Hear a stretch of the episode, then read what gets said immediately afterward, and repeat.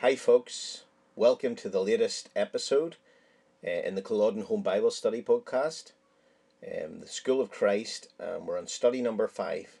Uh, we're going to be thinking about the comfort, a lesson on overcoming the world. You'll see how the Lord Jesus finishes this this chapter, chapter sixteen of of John, with these words. Um, in the world you will have tribulation, but take heart, I have overcome the world. That's quotation from the uh, English Standard Version.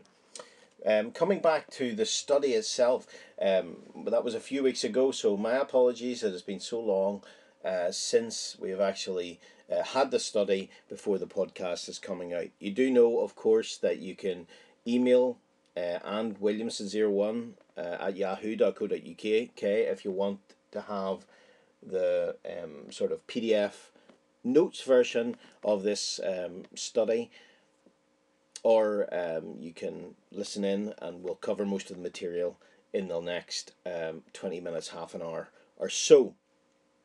Now, um, in looking at this subject, uh, we've, we've, we've had the privilege of sitting, as it were, at the feet of the Lord Jesus just on the night before he would go out to the cross. Uh, it's dark outside. We thought of that uh, last last podcast. Um, in chapter fifteen, he's probably on the journey now to the Garden of Gethsemane. You'll you'll notice the end of fourteen. He said to them, "Rise, let us be going." Um, and chapter fifteen and sixteen, it would seem, are on the way that that that we, um, that these were probably spoken. Now uh, in saying all that, um, our focus now is going to be on the idea of what does the Lord want to communicate to his disciples, the very last words that he's wanting to say to them as a, as a group before the cross. Uh, and I think that's really what comes out in chapter number 16. And we're going to see in the first little section of chapter 16, I'm going to say verse 1 to 4 here. Um, we have the Son's dependable words. He'll tell us about his words and how dependable they are, and he'll show it to us in a very remarkable way.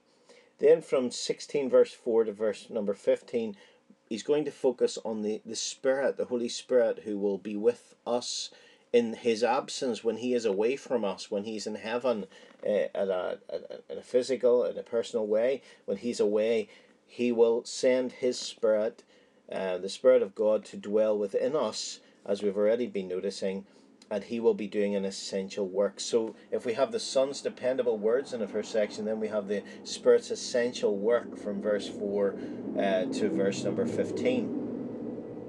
Then, from verse 16 to verse 24, we're going to see the, the resurrection's lasting impact he's going to speak about a little while. and a little while, the disciples will get a bit confused by the terms and the, the words that are used, so he'll explain it in a bit, bit more detail and he'll speak about the joy that they will have that will never leave them.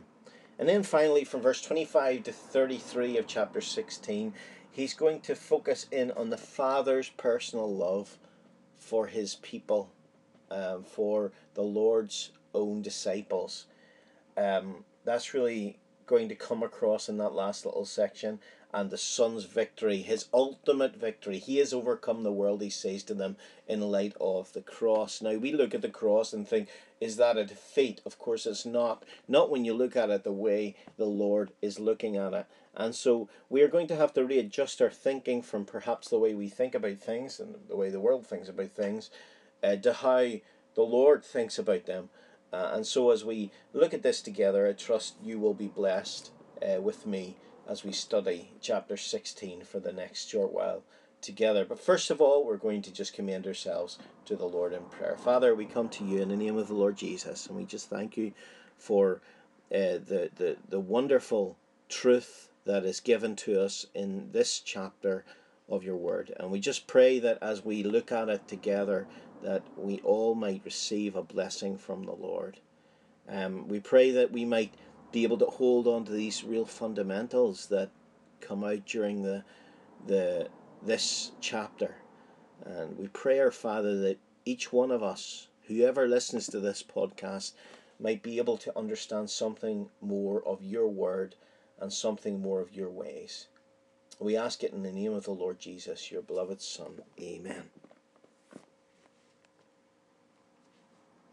Okay, so we're going to look at chapter 16 uh, it, by breaking it down, and I'm going to read just each section as we come to it so that we'll maybe get the continuity of thought. So, first of all, we'll read verse 1 to verse 4 of chapter 16, reading from the New uh, King James Version. These things I have spoken to you, that you should not be made to stumble. They will put you out of the synagogues. Yes, the time is coming when whoever kills you will think that he offers God's service. And these things they will do to you because they do not know the Father nor me. But these things I have told you, that when the time comes, you may remember that I told you of them. And these things I did not say to you at the beginning because I was with you.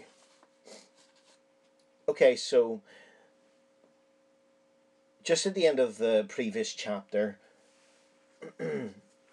we have had this idea of the world's hatred of the believer. It's really come out to the fore, verse number 16. If the world hates you, you know that it hated me before it hated you. And the Lord Jesus is beginning to speak to them about the hatred of the world.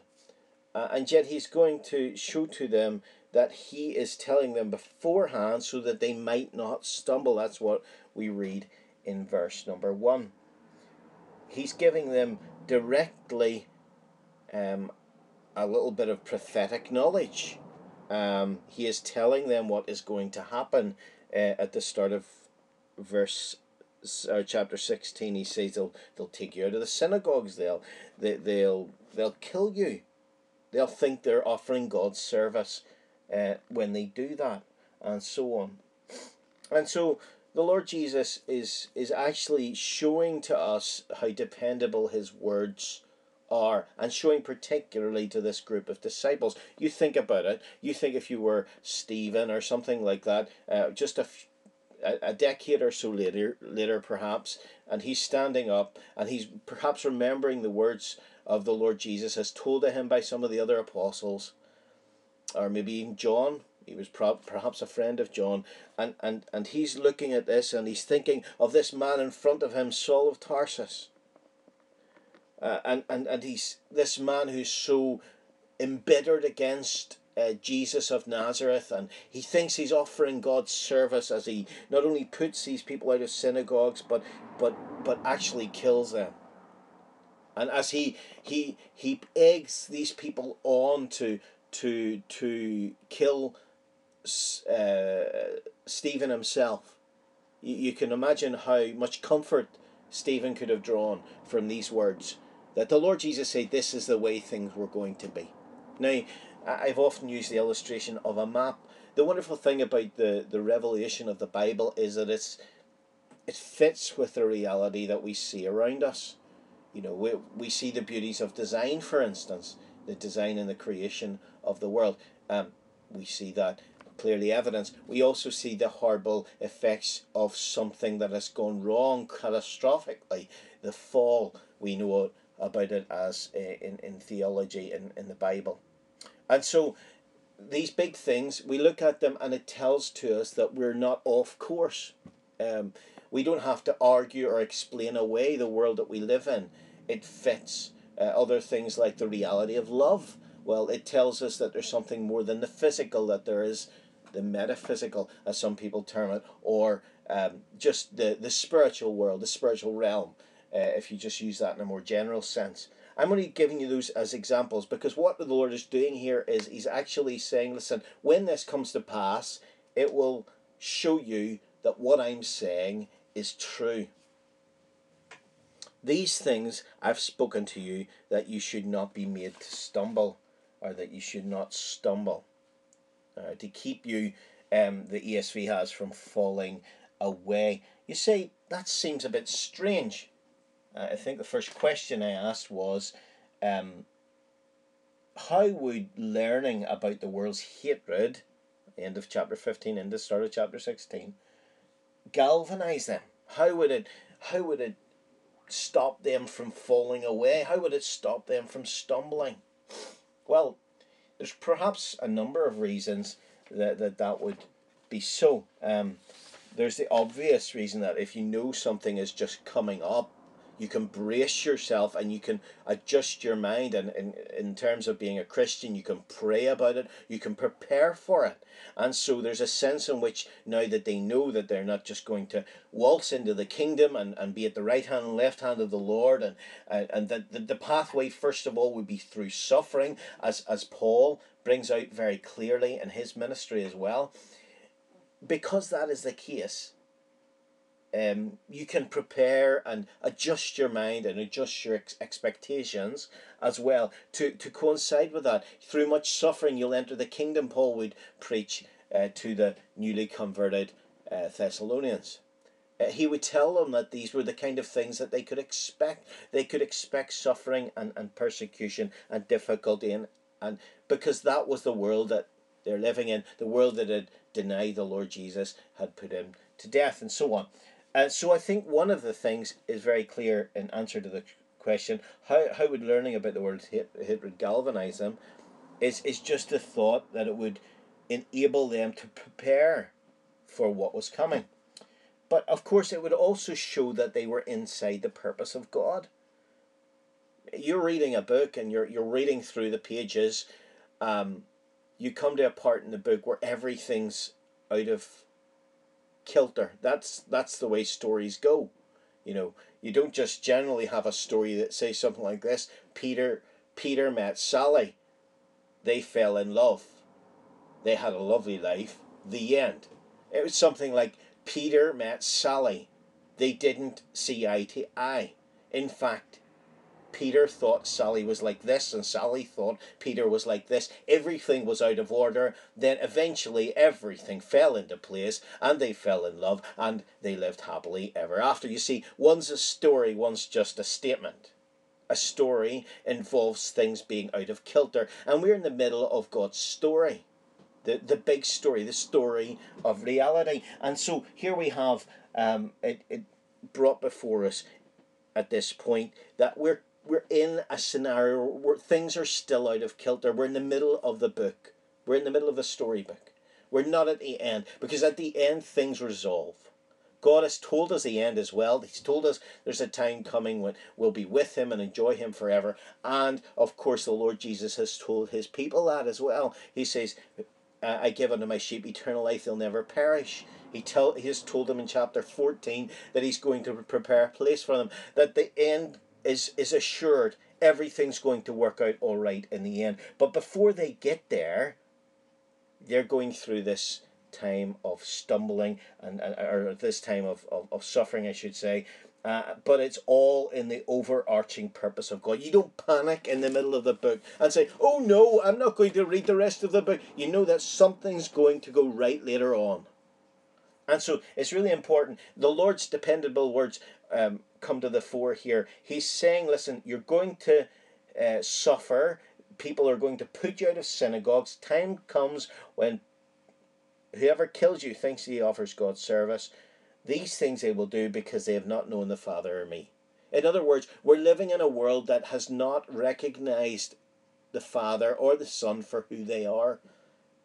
In fact, has purposely rejected them. Now, that doesn't mean every individual is just set and bent on hating Christians. You shouldn't go about with a persecution complex. You shouldn't say that every time someone looks at you the wrong way that you're being persecuted because things are going horribly wrong in your life uh, because someone, for instance, uh, said something bad to you.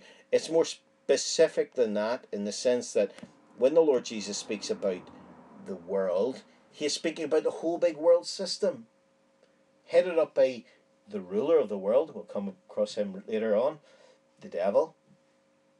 And it it uh, it influences and controls the minds of many people in the world. It it sets the agenda for the way the world is working. It's why if you look across the whole of the world, Christians are persecuted nearly in every country.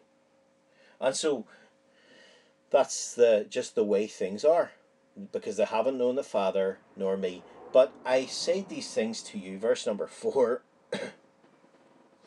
that when the time comes you may remember that I told them, told you of them. So in other words, you can you can remember this.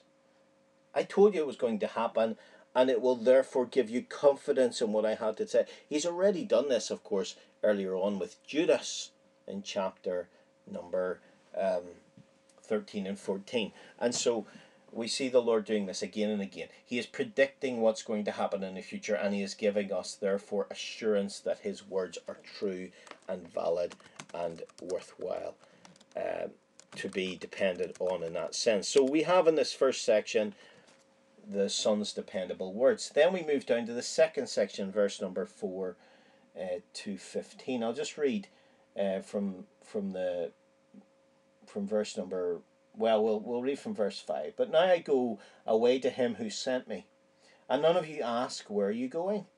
But because i have said these things to you sorrow has filled your heart. Nevertheless i tell you the truth. It is to your advantage that i go away.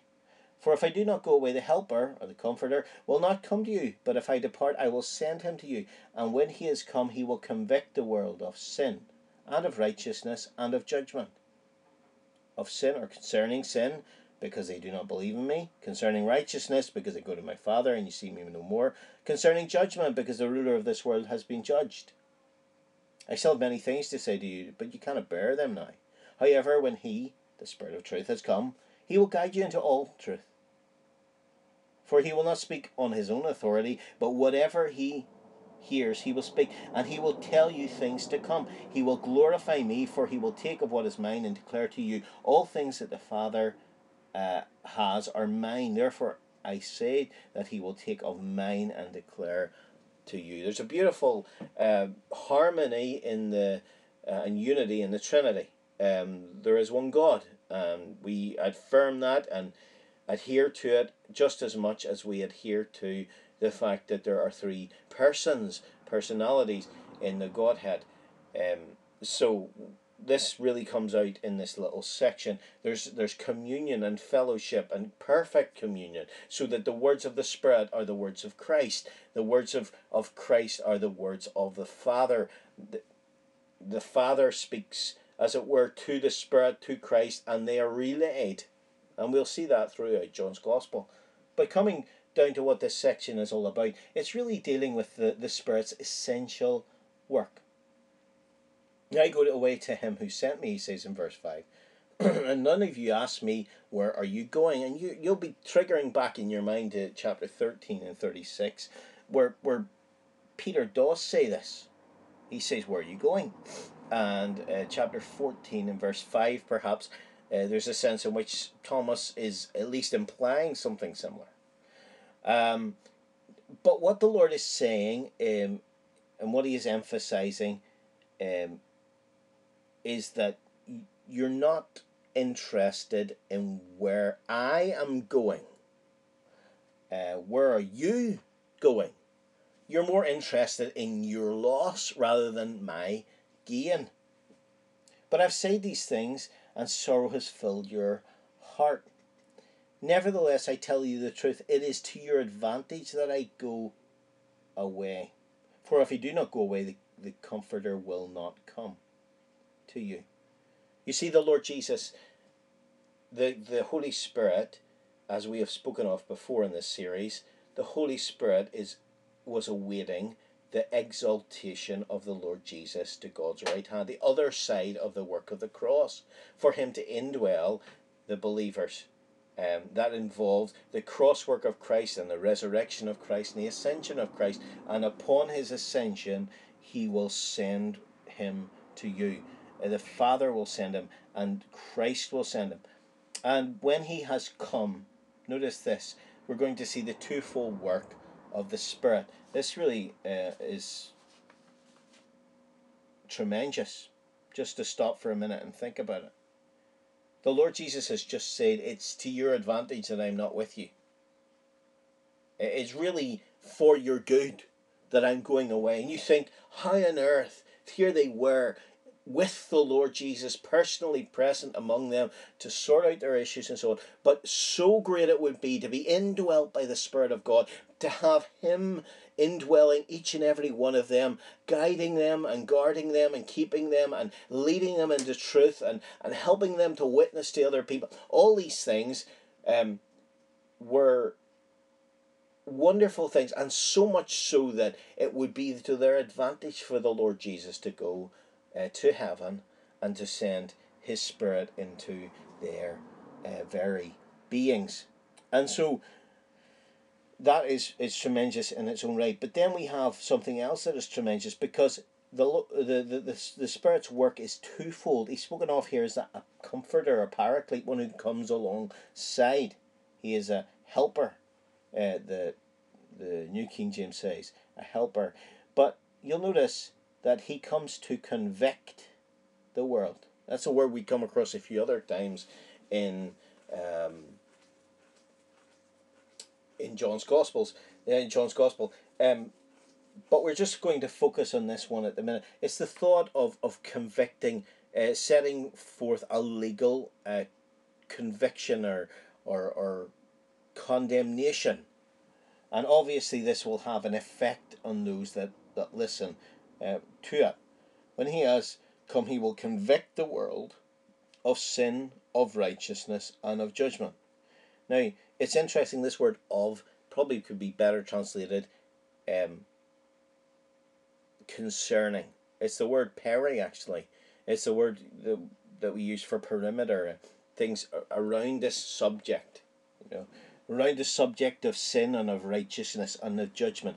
So, um, he's going to then expand this in the next little bit. We'll come back to that in a second. But notice this, first of all, that he is here to do a work with the world, um, a work of witnessing, of bearing testimony. And you see at the end of chapter 15, of course, he has told them that they have a responsibility to witness. And so now they have the paraclete, the one who draws alongside, and he's coming to help them in this witness to witness to the world of sin, righteousness, and judgment, and so on.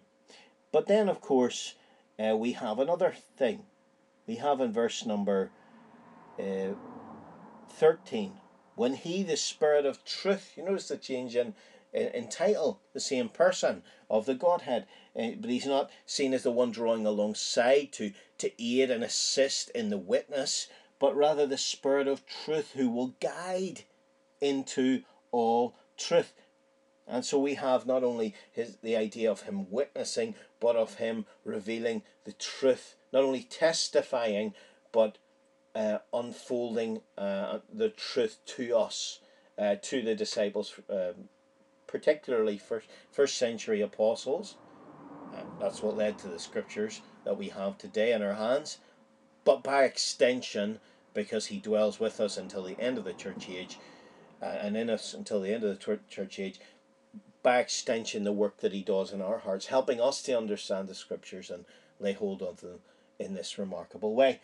So we see the Spirit's really essential work that he does now for us. Now, let's just focus in on this idea of um, sin, righteousness, and judgment to come. You see, the the world has a wrong concept of those three things. It, it, it thinks that sin is not that important. It certainly wouldn't think that just because you don't believe in Christ, that, that somehow you makes you a bad person. That that's kind of outside of its remit of thinking. Uh, righteousness, it kind of has a faulty view of that as well. We'll think about that. And and also judgment. If they believe in it, they kind of think it'll be everybody else that's judged. Uh, we, we'll escape. And so, so what the Spirit of God does in convicting the world of sin, uh, concerning sin and concerning righteousness uh, and concerning the judgment of God, or sorry, judgment, he adjusts their thinking with regard to those three things. Let's look at verse number 9. He will convict the world concerning sin because they do not believe in me. You see, underlying every sin is an element of unbelief. Unbelief in the revelation of God. And now that revelation of God has become very focused. You know, in the Old Testament, um, God had not revealed himself so fully as he has today. He has now revealed himself fully in the Son of his love. He has sent his Son into this world. And to not believe in him, to not trust in him, is in essence the very heart, the center of the problem of sin. Um, sin at the beginning, Genesis 3, the very root of sin, was an, an, an unbelief. They did not trust God, they trusted the devil. Uh, and so here we have this deep condemnation that comes with a refusal to believe the Son. And that if someone's to sit and appreciate that God has sent his Son into this world, and this world has refused to believe, and they refuse to believe all that God is doing, they have to understand, and it's the Spirit's work to do this, they have to be convicted of the fact that that is sin, the very essence of sin. Now, we, we read in First John that sin is lawlessness. You see, what happens is that the reason for the unbelief in heart and the reason for it all is because man seeks to be independent of and rebellious against God. But essentially, at the, at the heart of this here, of sin, because they do not believe in me. You remember in John chapter 9, I think it was, um, at the end of John uh, chapter 9,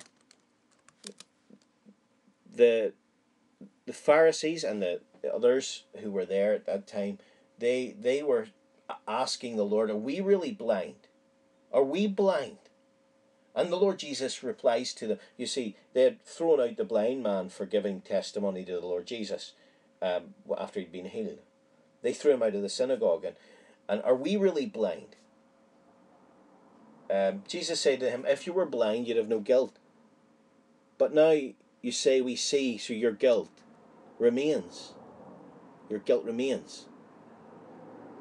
And really, what the issue was here, their sin was remaining, and they weren't facing up to the fact because they were not accepting of Christ. And so that sin has to be exposed. And the work of the Spirit in the life of the unbeliever and in the life of any who will respond to Him is to expose unbelief in Christ as sin in its most rotten element.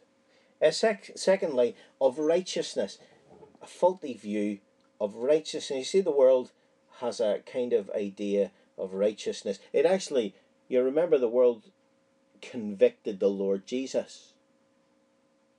They twisted the words in the, the mouth of false witnesses. They said he was a blasphemer and they said in effect that he was a horrible sinner. Um, they said he was unrighteous. But now the work of the Spirit is to convict people of the untruth of that. Again, in relation to the person of Christ, because Christ is the touchstone. Because I go, I go my way, actually, the 4 says, to my Father, and you see me no more. Now, this is very interesting in its own right because there's, there's so many things can be unpacked from this. Um, the Lord Jesus is saying, listen, the world has rejected me. I'm going my way to the Father. Um, and you, the, the believers, it would seem, it could be speaking generally of the world, but you see me no more. What does he mean by this? Well, they have a faulty idea about righteousness. Um, and as a result of that faulty idea about righteousness, they're not seeing clearly even about their own sin. And if they have an adjustment with regard to the fact that this one who was the perfectly righteous one, the just one, as he's spoken of in, in Acts chapter 3, the just one. You condemn the Holy One and the just one. If they could just see that in the life of Christ, that he was the righteous one and now he's gone away, it would convict them of their own unrighteousness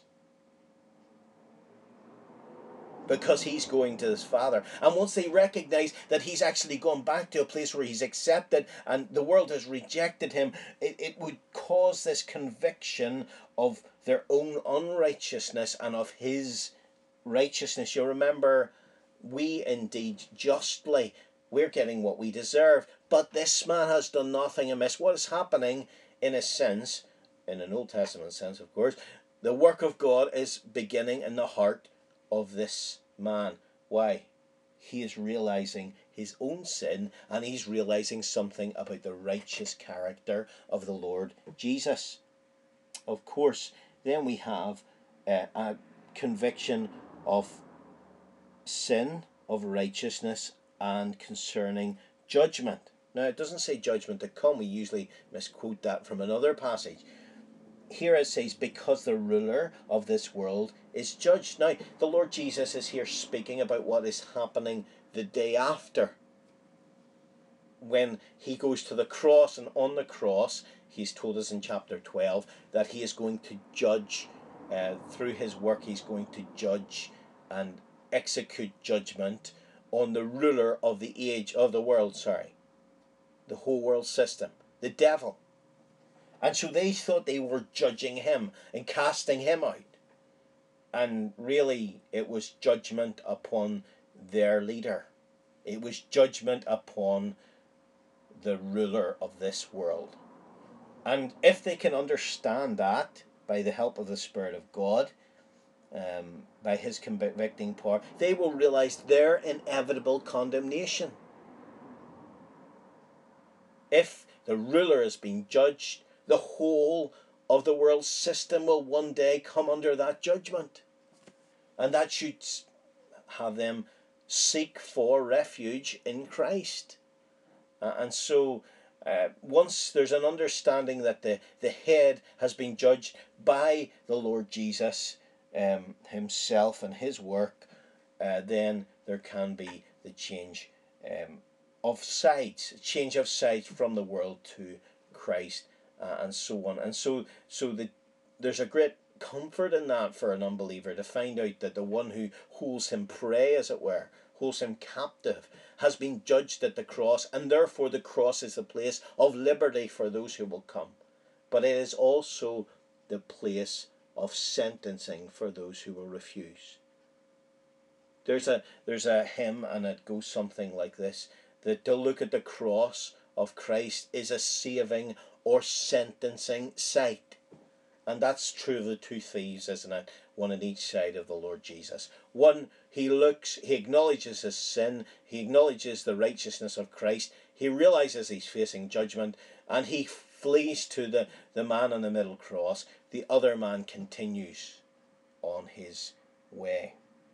And so, I think that's what we have in this little section. It's a complex little part of the scriptures but I hope it helps in some way. He then goes on and speaks about uh, the guiding, being guided into all the truth of work. Obviously, perfectly seen in, in the completion of the canon of Scripture.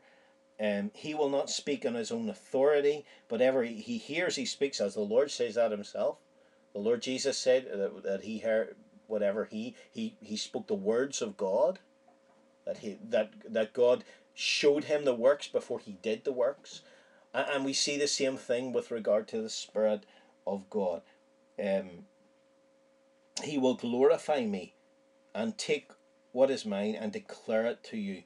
All things that the Father has are mine. Therefore, I said he will take it and declare it unto you. We must move on for the sake of, of time. So, the Spirit's essential work. Then we have the resurrection's lasting impact from verse number 16 to 24. We'll just read that section now a little while, and you will not see me. And again a little while, and you will see me, because I go to the Father.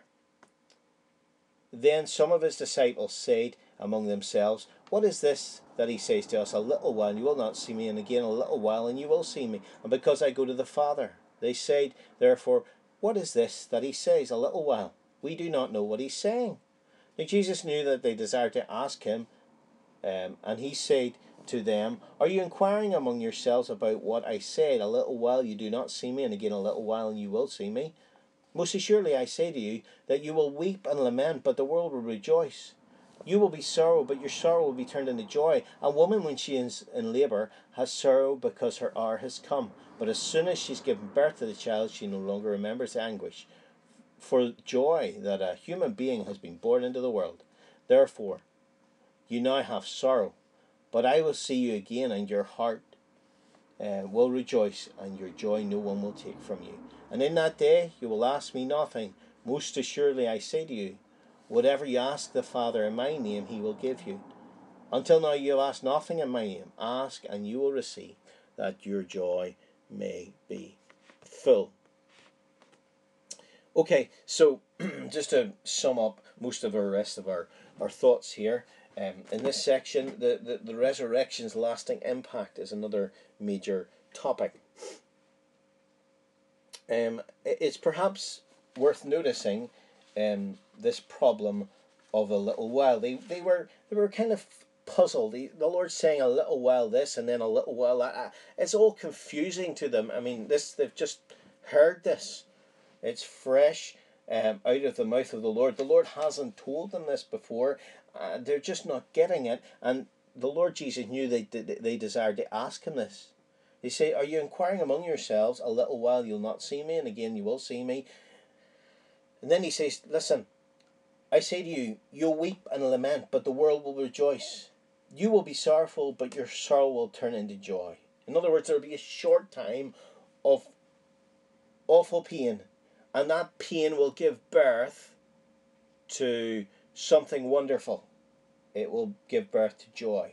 In fact, I'm using the expression give birth because look at verse 21. A woman, when she's in labour, they, she has sorrow because her hour has come.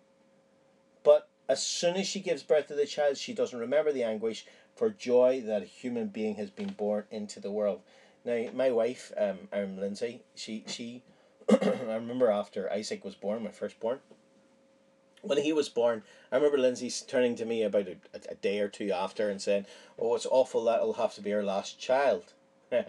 well, that didn't last long. You see, the pain, uh, you soon forget the pain because the pain leads to joy. It's a purposeful pain. It leads to a joy. And what the Lord is, is saying here in this uh, little section is that there's a purpose and a prospect that gets you through that little while. Um, and, and that's what happened uh, with regard to these disciples. We know many of them couldn't process this very well, but the Lord was saying, listen, there's going to be a, a short time of acute pain, but then it's going to lead to, to a constant joy. Um, Therefore, you will now have sorrow, but I will see you again. Your heart will rejoice, and your joy no one will take from you. And in that day you will ask me nothing. Most assuredly, I say to you, whatever you ask the Father in my name, he will give you. Until now you've asked nothing in my name. Ask and you will receive, that your joy may be full. So it's going to be sorrow, but the resurrection of Christ is going to bring joy into their lives like nothing else really can. We'll move on to the, the last section because we're kind of running over in time. Verse 25 These things I have spoken unto you in figurative language. But the time is coming when I will no longer speak to you in figurative language, but I will tell you plainly about the Father. You know, I think he's speaking back, referring back to the whole of the upper room discourse at this point. In that day I will you will ask in my name, and I will not say to you that I shall pray to the Father for you, for the Father himself loves you, because you have loved me and have believed that I came from forth from God. I came forth from the Father and have come into the world. Again, I leave the world and go to the Father. Notice how much the Lord is speaking about the Father here.